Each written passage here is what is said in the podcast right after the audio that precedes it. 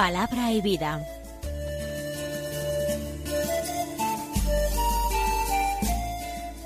Con el padre Manuel Horta, desde Sevilla.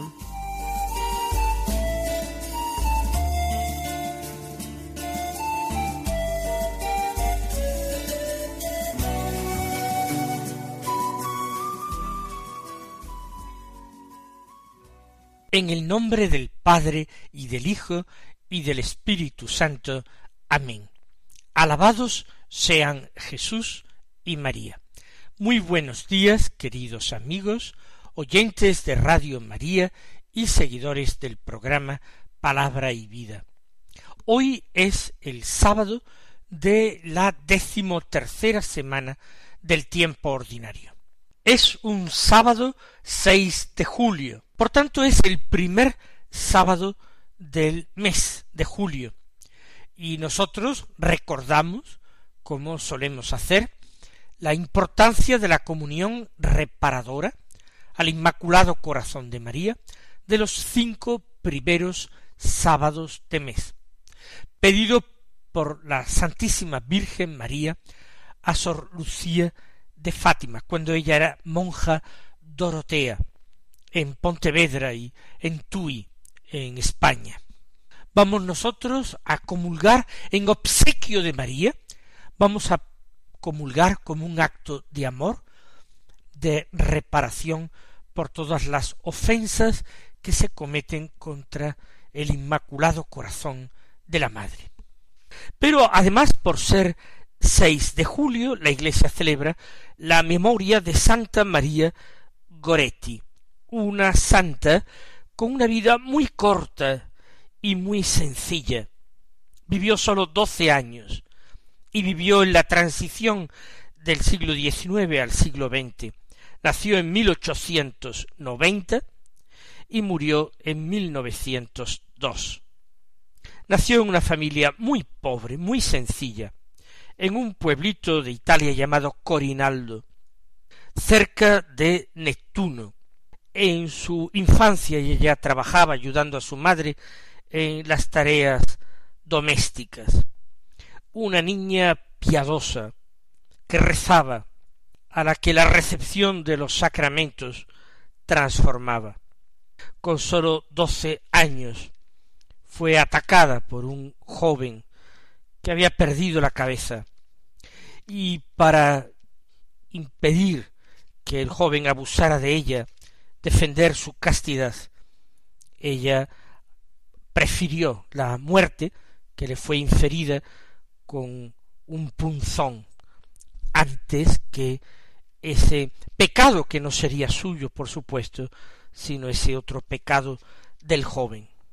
Este joven terminó asistiendo a la celebración de la canonización de Santa María Goretti, por supuesto, arrepentido y hecho y convertido en un hombre distinto por la intercesión de la misma María Goretti.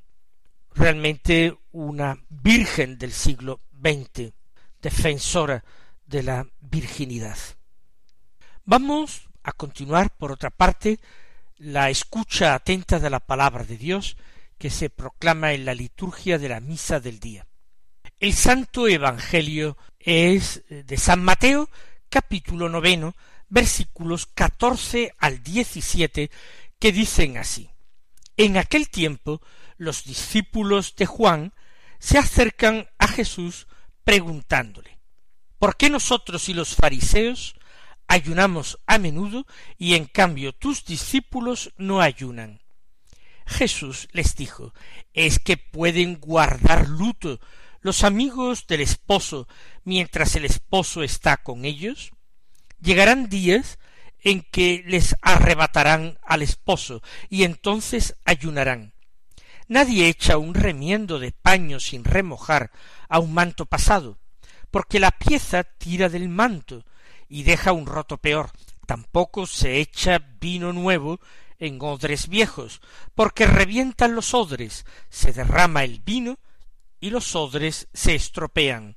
El vino nuevo se echa en odres nuevos, y así las dos cosas se conservan. continúa la enseñanza de Jesús. En este caso, la enseñanza se imparte con motivo de una pregunta que los discípulos de Juan Bautista formulan a Jesús. Recordamos cómo Juan Bautista había vivido desde muy joven, desde niño, en el desierto. Allí había llevado una vida de una gran austeridad, de penitencia.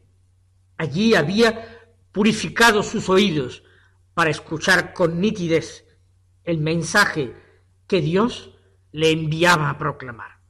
Él era el precursor del Mesías. Su figura estaba ya anunciada en los profetas y él fue santificado en el vientre de su madre por la presencia de María y de Jesús en su casa cuando su madre estaba de seis meses. Juan había comenzado a predicar en el desierto. Las multitudes se dirigían al lugar en que Juan predicaba y comenzaba un bautismo de conversión.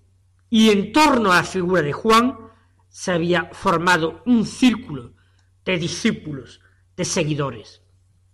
Personas que se sentían tan plenamente identificadas con su mensaje espiritual y religioso que lo tomaban como guía para sus propias vidas, que no se apartaban de él, que tomaban buena nota de sus enseñanzas, que trataban de vivir practicando la justicia que Juan Bautista enseñaba.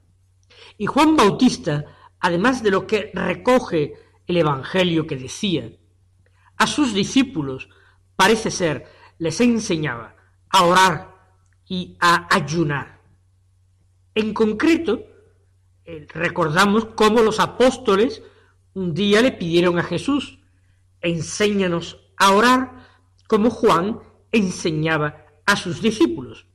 Por tanto, Juan Bautista fue maestro de oración y algunos de los apóstoles de Jesús, que habían sido previamente discípulos del Bautista, habrían recibido estas lecciones. Y Juan también enseñaba a los suyos a ayunar. No otra cosa hacía él, había practicado él durante años en el desierto, oración y ayuno. Y los discípulos de Juan, interesados también por la persona de Jesús, de quien había dicho tantas y tan buenas cosas Juan Bautista, a quien había llamado el Cordero de Dios, le preguntan por qué nosotros y los fariseos ayunamos a menudo, y en cambio tus discípulos no ayunan. Si Jesús era tan buen maestro, un hombre tan santo, como se decía, como parecía, resulta chocante que no enseñara a los suyos a ayunar. A orar sí, pero los apóstoles de Jesús parece ser que era un hecho que no ayunaban. Por supuesto, practicarían los ayunos prescritos en la ley, como Jesús también los cumplía esos ayunos. Lo que no practicaban eran ayunos voluntarios, ayunos de devoción, como la gente piadosa practicaba. Por ejemplo, los fariseos y los discípulos de Juan. Porque ellos parece que llevan una vida más mundana, más despreocupada. No nos cuadra, vienen a decir los discípulos del Bautista. Pero notemos que los discípulos de Juan Bautista son hombres que actúan con sinceridad, con claridad. Ellos han tenido para esto a un buen maestro. Ellos no se quedan con su duda. A partir de esta duda no formulan sospechas, como hacían los fariseos. Ellos van a Jesús, le miran a la cara y le preguntan abiertamente, ¿por qué? No lo entendemos. Es una actitud magnífica. Puede ser que nosotros tampoco comprendamos todas las cosas de nuestra fe, toda la disciplina de nuestra iglesia. No importa. Debemos preguntar con lealtad, con confianza, para cada una de nuestras preguntas hay, sin lugar a dudas, una respuesta adecuada. Y Jesús le va a dar a ellos una buena respuesta.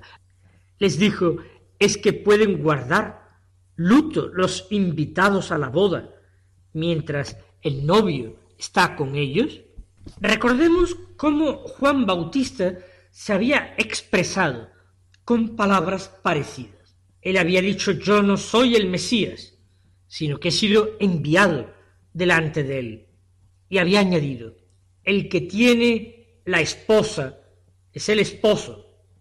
En cambio, el amigo del esposo, que asiste y lo oye, se alegra con la voz del esposo, pues esta alegría mía está colmada. Él tiene que crecer, yo tengo que menguar.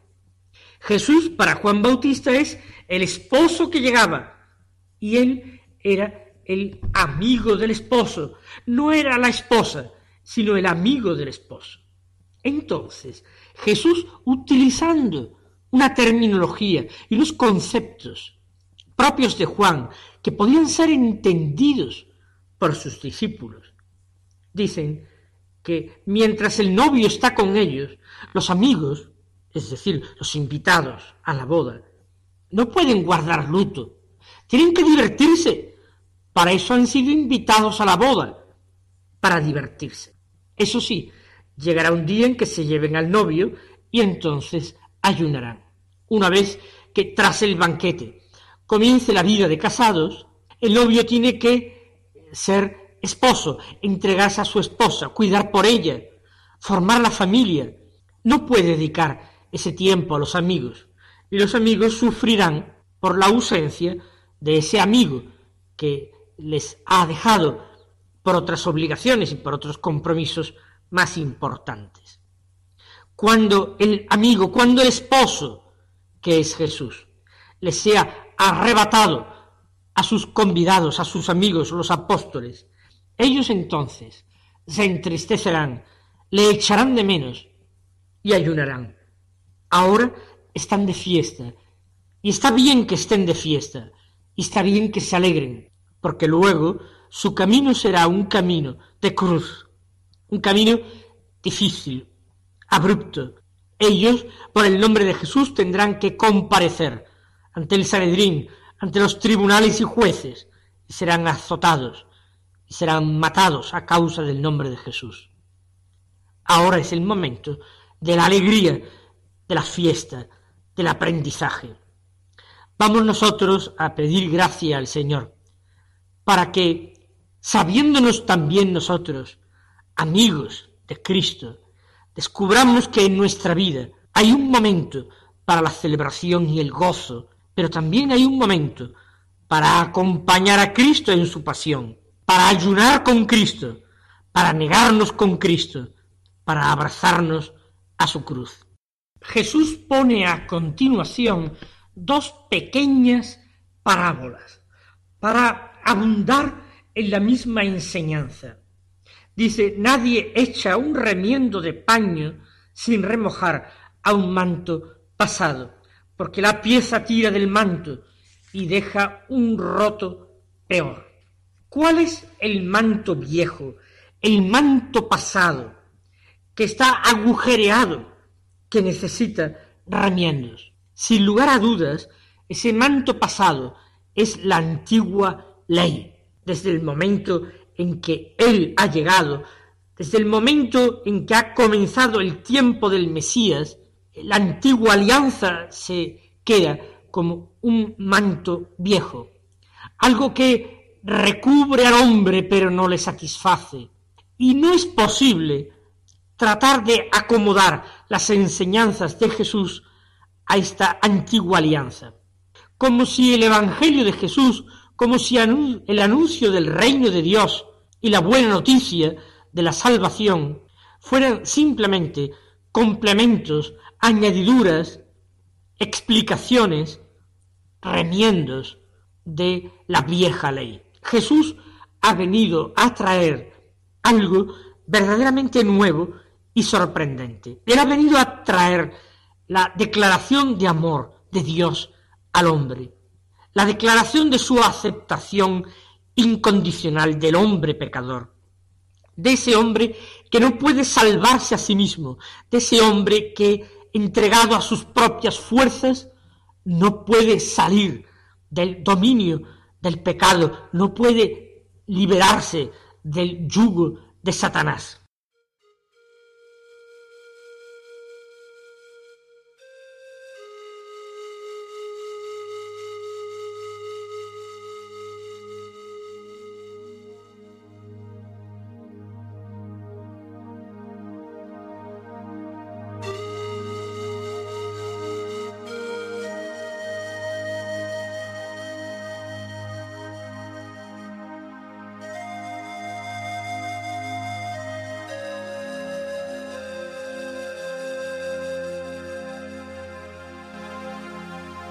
Música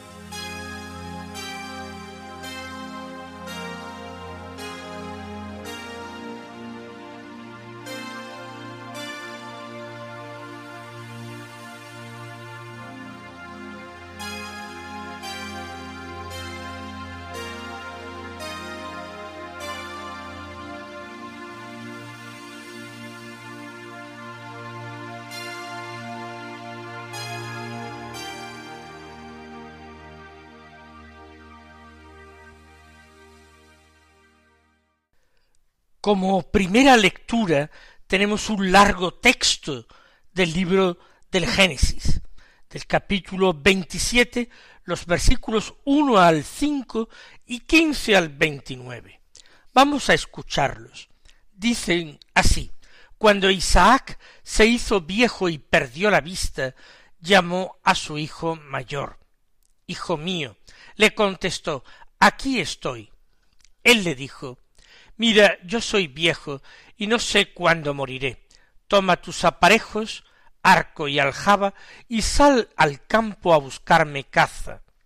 Después me preparas un guiso sabroso, como a mí me gusta, y me lo traes para que lo coma, pues quiero darte mi bendición antes de morir.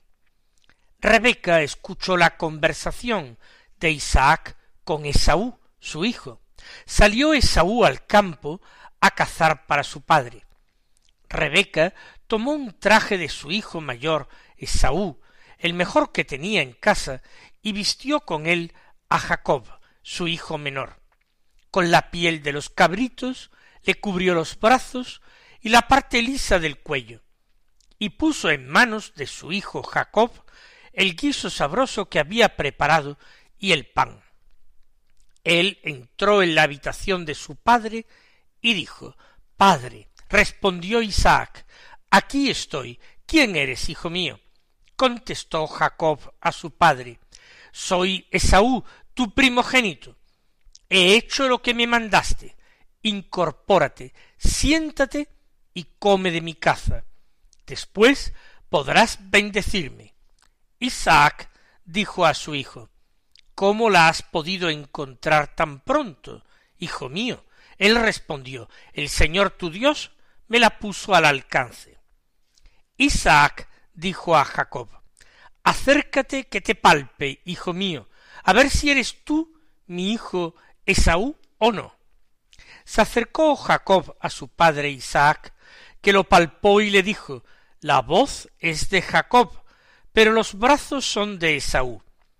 Y no lo reconoció porque sus brazos estaban peludos como los de su hermano Esaú. Así que le bendijo, pero insistió ¿Eres tú realmente mi hijo Esaú?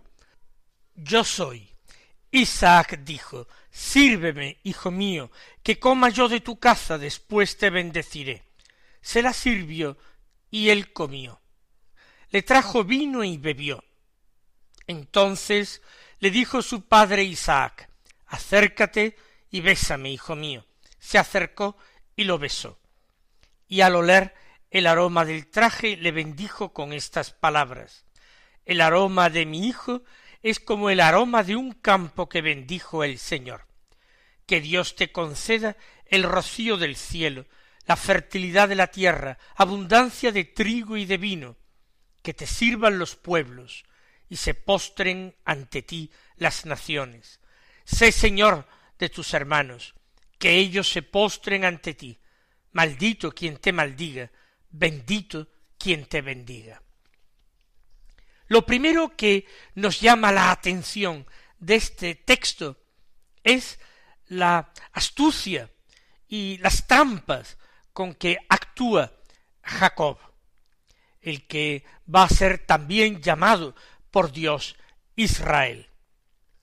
Él va a engañar a su padre y a su hermano Esaú con la complicidad de su madre Rebeca. Y va a actuar así para conseguir la primogenitura.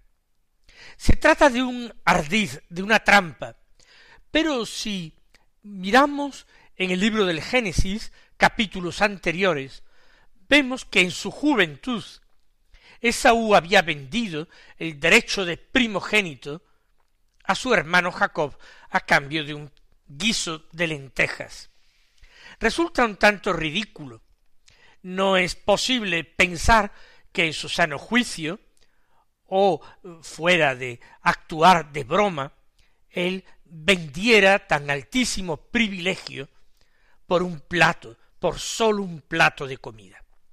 Pero así fue y Jacob, que es consciente de que Esaú no va a cumplir aquello a lo que se comprometió de joven, él entonces lo obtiene engañando. En la vida del patriarca Jacob existen no uno, sino numerosos engaños. Moralmente, nada de esto es digno de alabanza, al contrario, de reproche. Pero la enseñanza del libro santo no es esa, sino por el contrario, que Dios a veces se complace en escoger lo que a los ojos del mundo no cuenta, es más pequeño, más débil o más pobre. Y así Jacob, a quien, a pesar de ser gemelo de su hermano, no le correspondería apenas más que una pequeña parte de la herencia, aquí va a alcanzar la primogenitura. Y Rebeca, su madre, no solamente está de acuerdo, sino que le ayuda activamente. Hay muchísimos casos en que Dios escoge al menor. Recordemos el caso de David, el pequeño de siete hermanos varones, y cómo Dios manda al profeta y juez Samuel ungirlo ante su padre y sus hermanos como rey de Israel. Porque Dios no se fija en la apariencia, dice entonces el libro de Samuel, sino que ve el corazón. Vamos a quedarnos con esta enseñanza y dar gracias a Dios que así escogió también a nuestra Madre, la Santísima Virgen. Él os bendiga y hasta mañana si Dios quiere.